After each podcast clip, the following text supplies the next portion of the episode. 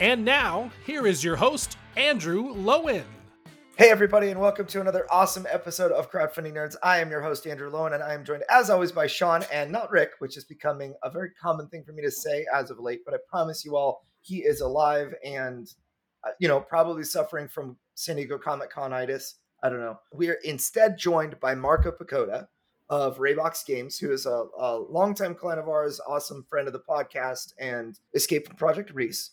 Funded over six figures on Kickstarter.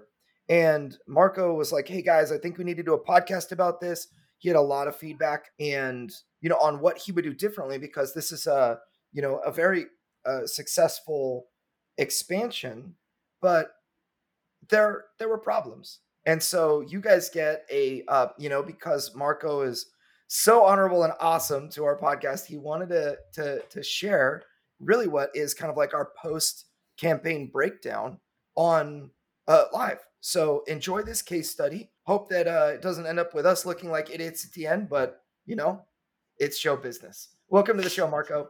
Well, uh, yeah. So thanks for having me here again. Yeah, the, the Kickstarter did six figures. It did over a hundred thousand. Um, uh, but compared to the first one, you know, the first one did almost two hundred thousand. So I was uh, my expectations going into Escape from Projekt Riese, which is the second game in a series.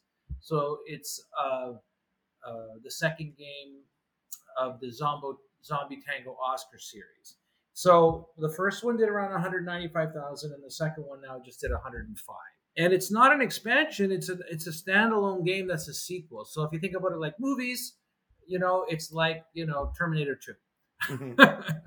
or aliens, and, uh, right? yeah, or aliens, or whatever. Yeah, I think aliens is good. So Alien was the first one, aliens, and and it, although it did, you know, it hit the six figures, which I think you know makes it one of the more successful games that comes out. It still wasn't really what it underperformed, in my opinion, and I think by most people's opinion who know know what I was doing. We all expected to do better. So the question is really, when it comes out to it, why didn't it do as well as as I think a lot of people thought it would do? What made you think that it would perform? What did you think it would perform, and how did you think it would perform? That's so. Let's talk. First of all, the game is uh, whoever's not familiar with it, it's a miniatures-based game that plays out of a book, similar to Jaws of the Lion. In other words, you open up your book and you literally play on the book. So it's got some, and it has some other. It takes a minute to set up, literally one minute. And the, the the biggest thing the fans have to say is that it's such a fast game to set up. They can play it in half an hour or less.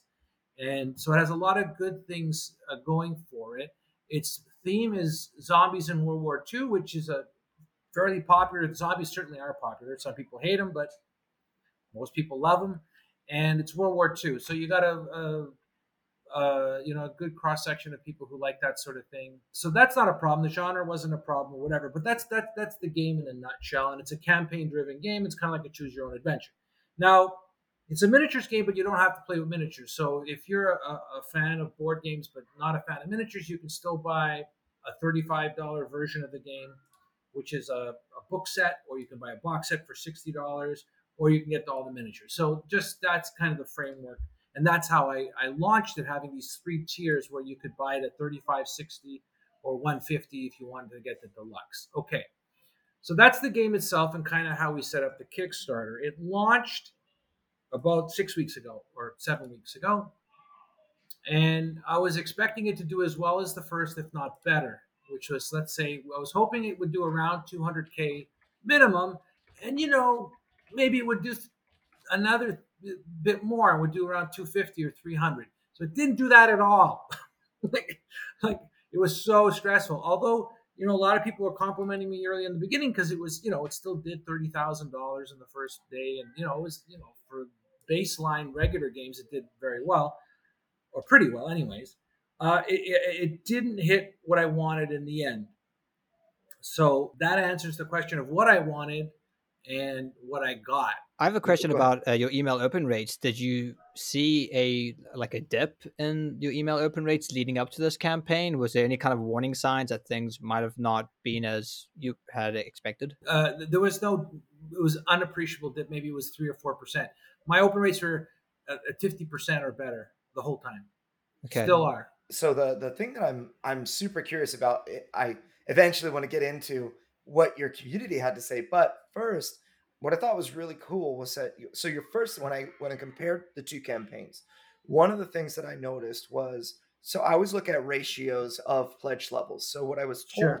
at one time by um, a good buddy of mine, also logistics whiz from, uh, we've interviewed him before, Kirk Dennison, he actually of uh, Peacekeeper Games, but he also works uh, full-time for Thunderworks Games now. Yeah. He, he told me that he would expect ten to twenty percent of your people to get the base game edition. And then twenty, you know, maybe thirty percent of your people to get the deluxe edition, and then thirty percent to get like the all-in edition. That's what, when he was consulting with me, it varies from those, those uh, figures. There's a reason as to why. And right. what I thought was interesting, your very first campaign, uh, Escape from Stalingrad Z, you had a really high number of people grab the box set. Uh, I mean, you had like eight hundred backers grab the box yeah. set. And, yeah. uh, you know, which I thought was really cool. Whereas like the all-in or the deluxe edition, or the deluxe set was three hundred eighty-nine, about half the number of backers that backed uh, the for the, we'll say like the lowest entry point for the full game. And I was curious as to why they jumped in that way.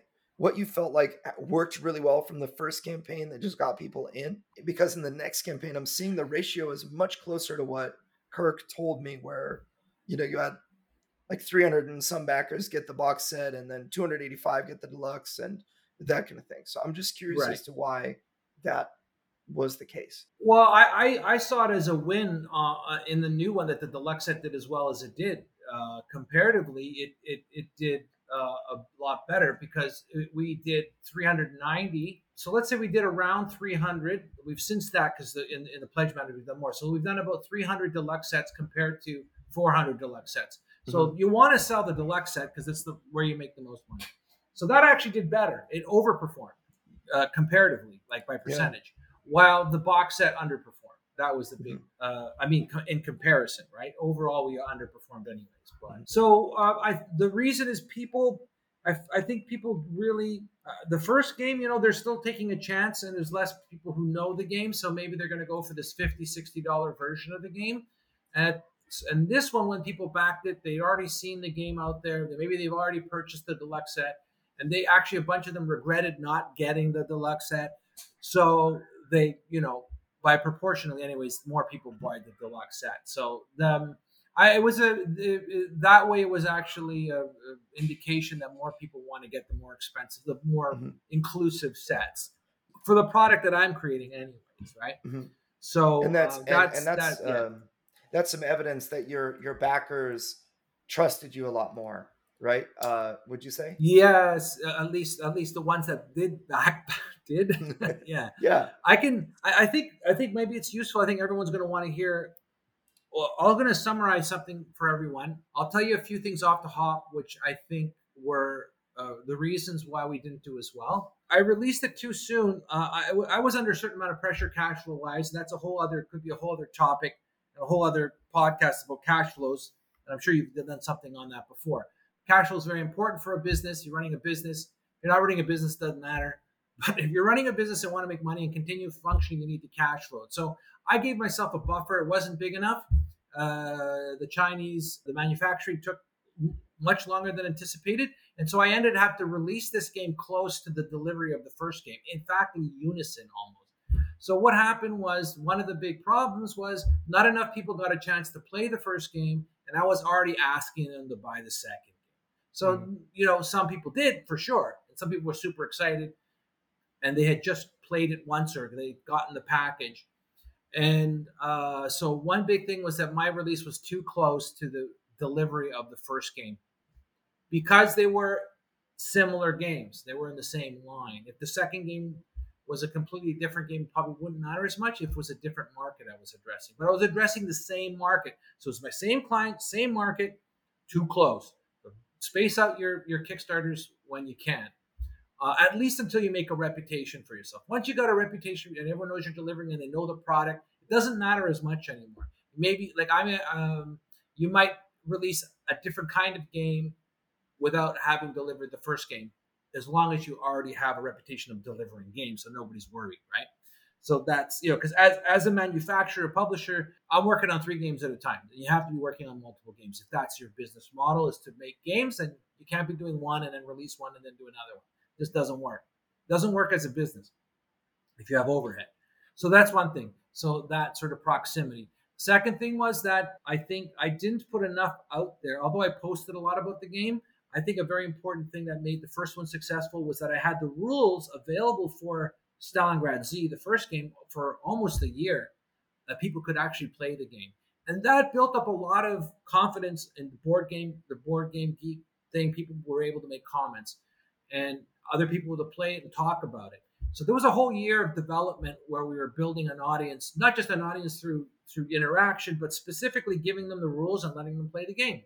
And I only gave people like less than a month on this one. So I, I, my strong feeling is that if I had rules for the second game and the space to release it later, I would have had a better results because people would have started to talk about the game because they actually had a rule set that they could discuss. That's the second big point as to why I feel this one didn't do as well. And Marco, I, I don't know if how you feel, but you might find that the second campaign was useful in that it was a, a marketing device. Because I think for people who haven't backed, they at least know that there's another product that exists that they can, should they want in the future, jump on. So I, I would be interested to to know how things are looking like this time next year. Once people have played Z, got into yes. their hands, are they then transitioning to buy the second game? Because look, they know it, they at least know it exists, that there's another step, another expansion, another uh, experience to to have. So I yeah. I think that that would be interesting to, to keep track of. I, I have a feeling that, and because the games are so similar now, which is really smart, n- now that you have your pledge manager open, you have people who are able to buy the first and the second game at the same time. So you sort of can hit a lot of different avenues with with your kind of post-campaign strategy, which is, I think, is going to be an interesting case study as well further down the road.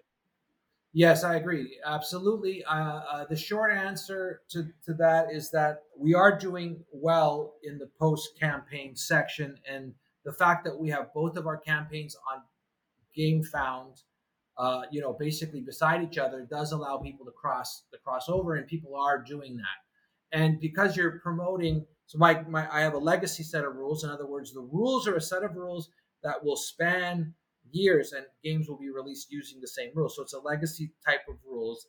And those rules, you, the more product you put out for it, the more it reinforces the other product. So uh, one advice, depending on what you're doing, would be to do a set of rules. Instead of doing all kind of new games that have no connection to each other, you kind of Uh, one method anyways would be to create rules that kind of you can follow behind. That's why you see some games out there that just keep doing expansions and keep doing other things because they just do so well. Why are you going to make a new one? I mean, you could do a new one if you want, but from a money standpoint of view, you got something selling, you want to you want to stay on top of it, right? Uh, so that's very true. And one year it will be interesting to see. Uh, a side note on that is that uh, you guys tell me what the expected pledge manager sales post Kickstarter.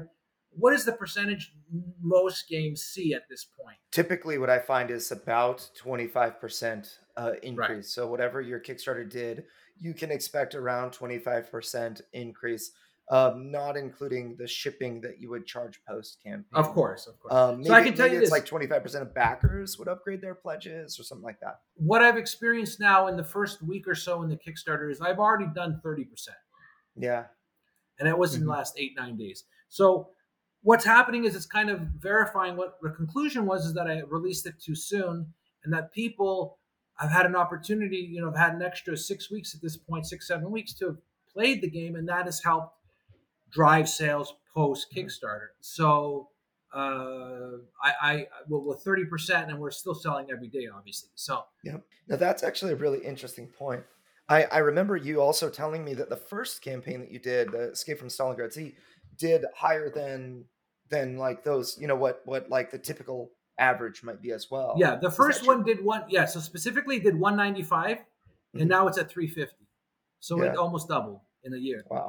So the third thing about people backing is I don't think as many people came back because when they saw this game that was a World War Two zombie game, and it, like, it looked super cool, the artwork was great, And, you know, the video that we made for it was great. They had a lot of action. They maybe they thought it was a lighter game than it really was. So then they mm-hmm. buy the game. So I, I don't I didn't try to represent misrepresent the game, but some, you know, a percentage of people might have thought it was a Zombicide level uh, mm-hmm. difficulty. And it was it's a bit more than that. It's a bit more. So it was yeah. I think maybe a, a portion of the backers felt like it was more complicated than they were mm-hmm. kind of wanted. And that, I think, impacted what we did with the game as well. Yep. So that those are the those are some of the, the three things. And the last thing, just like any Kickstarter, so it's really not an excuse.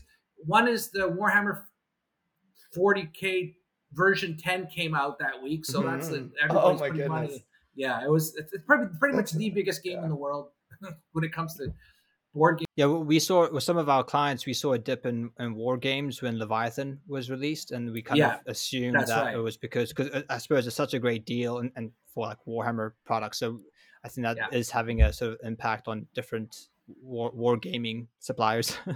Absolutely. So well, I believe that that that release was big. Plus, there was um, a Jaws of the Lion role, role playing, not Jaws of the Lion, a Gloomhaven thing came out, mm-hmm. and a couple other big profile stuff. Now, I don't know if I can use that as an excuse because every Kickstarter, there's something coming out. Like I had to kind of release it when I did. I, at the end, I didn't give myself an option. So I would say anyone releasing a Kickstarter, give yourself a four-week option openness to like, I'm going to do it on April eleventh, but I can go all the way to May eleventh. So that if you see something like that's kind of like you didn't, you know, something bad happen, could be economic, like just something mm-hmm. that just would take everyone. You can kind of switch it a little bit. So give yourself, mm-hmm. first of all, allow yourself to move it. Like don't get too hung up with one date, and, and give yourself the flexibility to do it if necessary. Maybe you won't have to, you just do it when you want to do it, but you can look at it a week in advance or ten days in advance. You can, mm-hmm. and you can make a change. So that's, that's a bit of advice is give yourself a, a kind of a one month window to move it around if you have to. That's really smart. And let's, let's go back and talk about that uh, Warhammer. What is it? Like version ten. So I had a friend of mine who does not have any social media. He has Instagram that he only uses to share pictures of his like mini paintings. This guy who has no social media told me about version ten and this like codex update for Warhammer that's coming yeah. out. And he's so excited and he's like freaking out. And he just out of the pure excitement of, of what is happening in that, in that area, I knew about it. Um, and right. it wasn't from the internet. It was from a phone call from a friend, which is kind of rare, but it, it seemed like it was that big a deal. And just for the edification of our listeners, uh, the Warhammer update, it's in essence patch notes, you know, with it, it would be the equivalent of a rulebook update in a board game. And there yeah. were a ton of, of rule adjustments that made various factions more interesting, that leaned into what they did very well. And it was, it was just like very far reaching. And evidently it hit perfectly with all the fans of Warhammer. And so at the very least, everybody was buying new books. Millions of fans bought new yeah. books probably. Yeah. Well, the significance of that event is exactly, yeah, no, you've pretty much put it down. It was just a basically retail stores, uh, cash flow was tied up in that, and consumer was tied up in that. But again, you're always going to encounter something when you release your game. Like, you know, that was an exceptional aspect at that particular day because on top of the big Kickstarter releases, there was just that anomaly. And I, I imagine everyone knows, whoever doesn't know Games Workshop, basically, I think they're the biggest. I mean, mm-hmm. you know, Asmodee's huge and, and C M O N, but but Games Workshop's yeah. phenomenally huge, yeah. Well, what's interesting, because I'm currently reading Ian Livingstone's Dice Men book, which he co-wrote with Steve Jackson, the founders of Games Workshop, traces the history of the company. And what's interesting is that Warhammer was specifically created to sell miniatures because they had an exclusive distribution agreement with Gygax to uh, distribute Dungeons and Dragons, and they made money selling miniatures for Game Masters. Yeah. So, you know, you would sell monster monster miniatures and individual heroes, but they wanted to create a system by which they would be able to sell more miniatures and make a higher profit, because that's where their kind of bread and butter was. And they wanted to create a game where instead of having individual miniatures going on, you know, adventures, they wanted to create regiments of armies. So you had to buy more miniatures to to fight this game. So Warhammer was created with, with that purpose in mind, which I thought was really interesting. You kind of think that it's the other way around, but it was it was a very like intentional business move, really out of necessity to kind of be profitable as a business and keep the lights on. that they kind of transitioned and created it. So I think that's a good example of how your design decisions could be in response to a, seeing a need in the market or just a, a business need in, in your company. But I think that that's very interesting. And again, it might be something worth thinking about. I, I know Andrew's been thinking of Deliverance expansions. Should he create a dueling game or something else? But I, I think there's probably value in creating a, a miniatures heavy war game or warlike game, because people love those types of games, and there's also money to be made in selling lots of miniatures. There is, and you got to be careful. Uh, when you, I, I kind of took the middle of the road where to play my game, you need thirty miniatures if you want to use them at all. But if you want to create a game that needs one hundred miniatures, you're basically going up against Games Workshop. Mm. so uh, it, nobody wins going up against Games Workshop. It's it, it's extremely costly, and you got to do it's huge. So it, it, it would be a big undertaking. I recommend anyone going into miniatures to look at skirmish games where they can create twenty odd sculpts, and they can still capitalize on making miniatures, especially now in plastics. They're very inexpensive. Setup cost is high, but cost per unit is inexpensive. So for anyone who's out there listening and asking, you know, my experiences, like I said, the, the, what it boils down to is, I feel, is to give yourself enough time, lead up time, which I don't think I did in the end with my Kickstarter. So give yourself enough time to not only talk about the game, but share the rules. Get people commenting on the rules on B G G and get quotes. So give yourself whatever is it, nine months, really get people to talk about it and talk about the actual game itself, not just about the concept for the game or the theme of the game, but you want people playing it online, like get reaching out to, it's great to do it at conventions too. But when you get them online, then they'll res- reply, you'll, you kind of get their words written down. And and then, you know, uh, which I did have a lot of that going on in the first game. Uh, I basically, where I didn't have enough reviews, I had a few reviews. I had just like what players thought. And it, it was basically the words from the players. And that's who we're selling it to. And that's who's playing the game. So if a player says they love it, then, you know, if you have one, then whatever. But if you got a lot of them, then, you know, you got to be doing the right thing. So, yeah. so get your players to tell you what they think of the game and use that. That's awesome. And now I want to dive into some of those things that you had you had shared. So you you you know, you kind of just referenced the release date and that delivery conflict where Escape from Stalingrad Z was released, and then yeah. Escape from Projekt Riese was uh, launched, launched on Kickstarter yeah. pretty much the month that everybody was receiving their product. And yes. you also mentioned cash flow pressure. And so, you know, I, I'll ask you, you know, what will you do differently next time? Or rather, if you could do it over again, like how would you do it differently? But kind of keeping in mind the same type of cash flow pressure, because that's a really, you know, a real thing where a lot of the time when somebody makes a first game, they have a lot more, uh, you're able to take a lot more time. And, and even Escape from Stalingrad Z was not your first foray. You know, you've got Leech of the right. Steel, and you've got other games that, you know, so you have a business doing this. And cash flow for you, like the show must go on. So you can't, oftentimes at least, you know, you can't take a month or two months and just, you know, do nothing, because you're probably burning through cash, you know, uh, yeah. taking up some resources. Whereas yeah. somebody like me, let's say back in twenty eighteen, it was just me making my game. I could take a month, two months, no problem. It's just nothing gets done, but I don't have to pay anything. Five or six months I had of, of leeway. So it wasn't like if it took two months, that wouldn't have been a problem. Three months, still no problem. When mm. it went on close to six months, it was starting to become a problem. So my advice, what I would do different is give myself more time. So I gave myself, I don't know, fourteen months or fifteen months of cash flow, like confidence, but I would expand that to, to a year and a half. So eighteen months. So make sure you, you kind of, I mean, it, it involves projections on what you're going to sell and all that, but but look at kind of giving yourself at least six months. If you if you're manufacturing a, a heavy game or a game that's got a lot of components, give yourself an extra six months for delays. I mean, you probably heard this before, honestly. Mm-hmm. I knew there might be delays. I just didn't think it would be six months, but that's what happened to me. It was almost six months. Yeah. So the thing I do different is give myself more space. Uh, just just just portion out my my cash in a way that it, it, it could stretch it longer. Because I was developing, I'm developing two other, I got three other games already that I'm in development. So I was like really making, getting ahead of the flow. And maybe I would have scaled back a little bit and taken more time. Those, the games that were yet to come out, maybe I would have produced a bit less art and mm-hmm. just taken a bit longer to do those.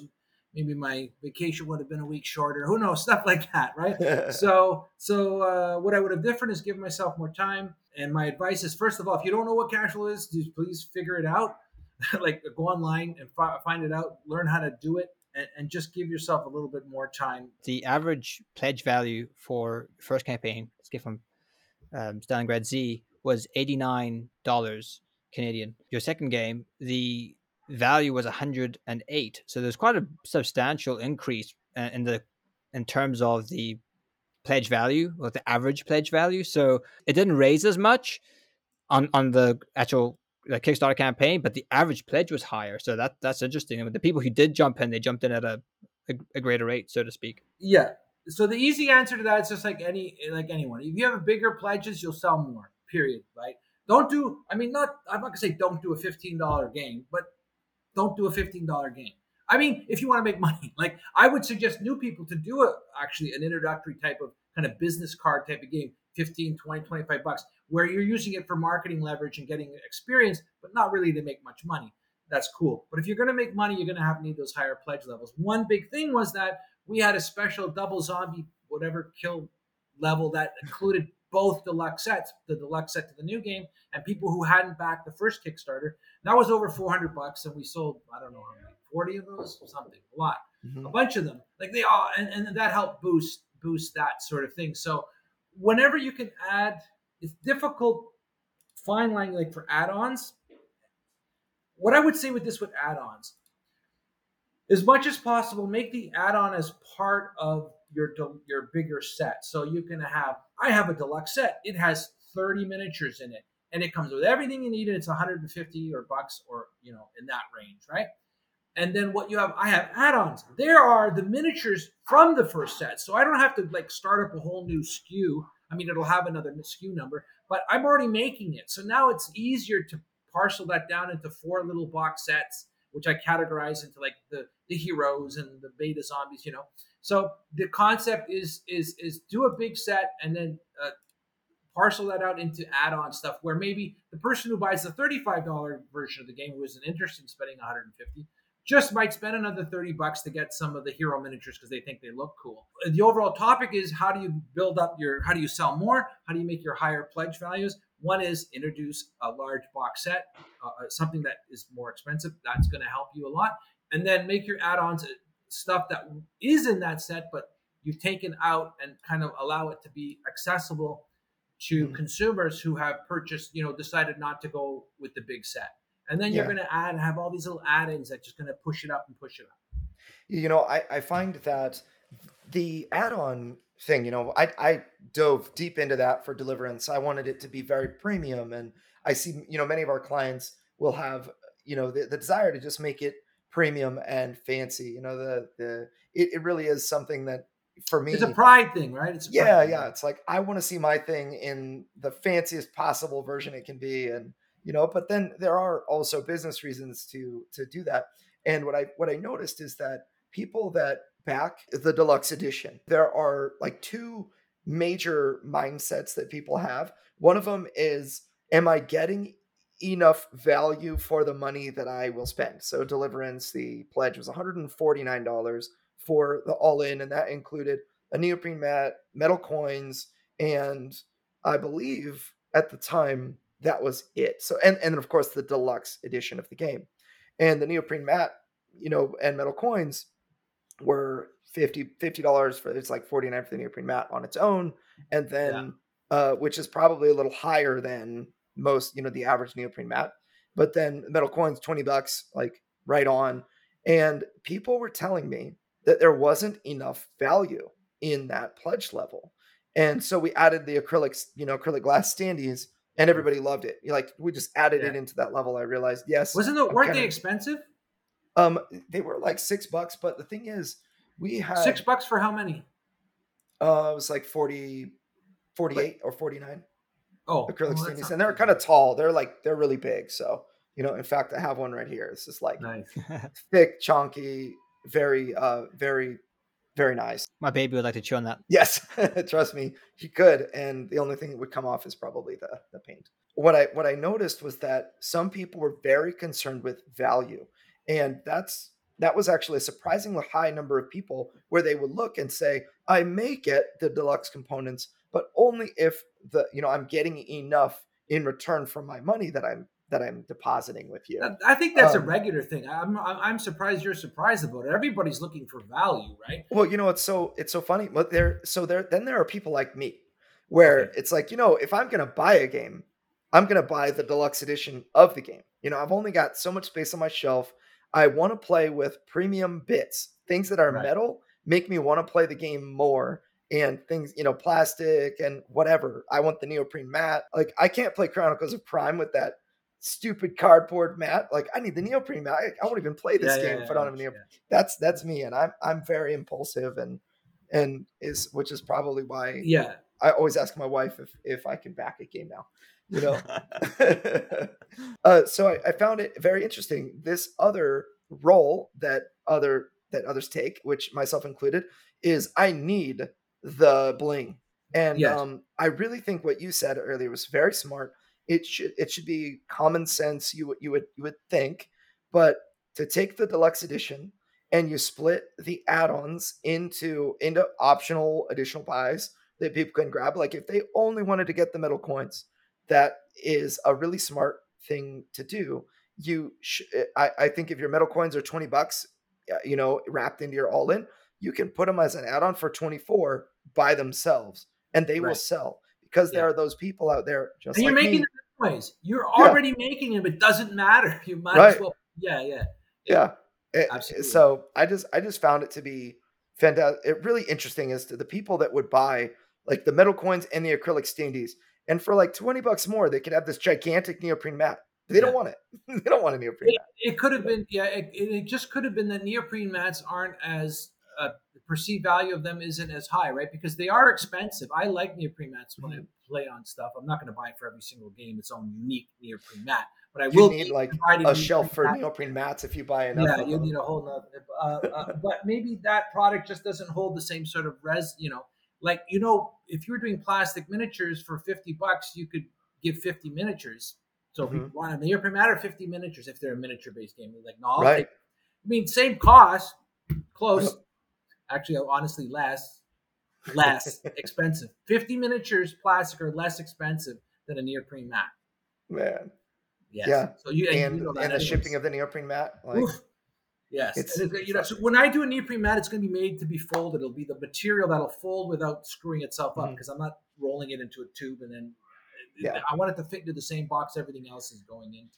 Yeah, so that's you a know, packaging thing. When you, I learned. Uh, I actually asked Chris Birch of Modiphius uh, because yeah, they have tons of neoprene mats, and they.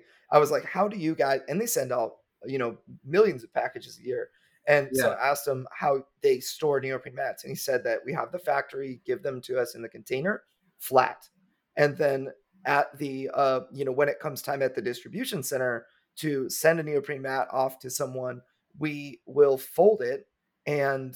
If it's thick enough, if it's two and a half, three millimeters thick, it will unfold without major creases. If it's yeah. not been folded for, you know, months. A long time. time. Yeah, yeah, yeah, yeah. So that's the way so, to do it. And there's also some neoprene mats that are actually thinner, but there's a different material that just you can do that with. So, yeah. It's pretty cool. Yeah. So I, I'll, I'll say one of the smartest ways that I've ever seen a neoprene mat used is in Radlands Super Deluxe Edition. They have uh, the what they call the Super Deluxe box. That has two neoprene mats that are inside the actual box. It's like two right. player, in essence, Rolled player up. Mats. Yeah. And I thought that was super smart. Sean loves Radlands. Cool. cool. There were really three more points that I gleaned from what you shared, Marco. First one is same client, same market, give them a break. You've got to target multiple audiences with your projects if you're releasing one after another. Correct. And uh, that was one thing that you said. And you said that you had a weaker performance partially due to targeting the same exact audience, which just got uh, their game. And it's interesting because even though they just got this one and they loved it, they wouldn't get the next one for what, like a year or a year and a half or something. The thing is, they, they, they really got it too close together where they didn't all get a chance to play it. So the ones that loved it mm-hmm. did buy, but mm-hmm. but eighty percent of the people didn't even play it yet. So they didn't. Yeah. And they're buying it now as they slowly did. Yeah. So that's right. That's that's one point. So let's let's actually talk about that because I think it's really important. You talked to your community. You have active communities and you do a really good job just making sure your ears to the ground. Was that feedback you received from your community, or how yeah. did you figure that well, out? Well, yeah, you know, see, yes, absolutely. They were telling me, "Don't, why are you doing it too soon?" But I did, I could, I had to. It was a cash flow thing. It wasn't like, like I would have totally delayed it by two or three months, but I just couldn't at that point. I waited. It didn't, it, the delay was too long. I wasn't prepared. I had to do it. I knew I was going to take a hit. Like, you know, I was still hoping I would do better, or like, you know, the new people mm-hmm. that would come on board. Uh, but I knew I would take a hit. I knew, and they told me, and I knew, but I didn't have a choice. That's why I'm telling you, everyone have a choice. Yeah. Don't put yourself in the, don't put yourself in the position I had to do it. Now, it's going to pan, long run, it won't matter. I'll sell all the games. It'll sell as much as the other one, I believe, in the long run. But in the short run, it was really stressful. And, you know, I had to rejig what I can do when I can do it cash flow-wise for the next six months or whatever, right? So, yeah. And and this is um, just another point that is super important to have a strategy when you hit market. Kickstarter, a lot of the time, is the only way that people make money with a board game of theirs. They will uh, put the product up, get a certain number of backers, have uh, you know print twice as many units as they needed, and then have all those units sitting in a warehouse with no strategy to sell them afterward. Yeah. Big well, mistake. I hear you say that a lot. It's true. Yeah. You so, got to keep pushing your game. You got to keep advertising your product. You, you got to work at getting it into stores, get distribution. It's going to take time. It's fine. Just, but don't stop. You just got, it's just persistence and getting it out there, reaching out. And, you know, it, it takes years, dudes. Anyone else, years. It's not six months. It's not one year. Yeah. Not even two. It takes years. Like I'm me. I think, you know, I've got one game really out there. Another game that's crowdfunded. I need another two or three solid games to kind yeah. of feel comfortable within, you know, the selling process and all that sort of stuff. Yeah. And it's going to take years. So. Yeah. You know, we just talked with Adam of Adam's Apple Games, who had a very successful Kickstarter uh, GameFound campaign for Planet Unknown. And it had like no stretch goals. It had a few extra things that people wanted, but it was like a cash in from all the years of hard work. You know, he spent yeah, ten yeah. years in this industry doing yeah. this stuff or more, finally was able to cash in. But what I found myself thinking was he raised eight hundred thousand dollars on GameFound, which is awesome. Anybody yeah. listening to this podcast would probably be very happy if their product raised eight hundred thousand dollars with whatever, ten thousand backers.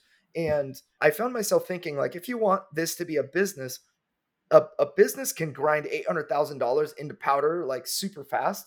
And you know, Adam, what, what I think Adam has done that's really, really smart is he has distribution and relationships with other languages and other things like that, so that he will sell, he will absolutely outsell his GameFound campaign with uh, his post-release strategy, because it's very well established and, you know, that kind of thing. And yeah. that's event, you know, Jamie Stegmaier kind of does the same thing where he yeah. moves most of his units through distribution and foreign language partners, and He does he does direct sales, but yeah, yeah, he does.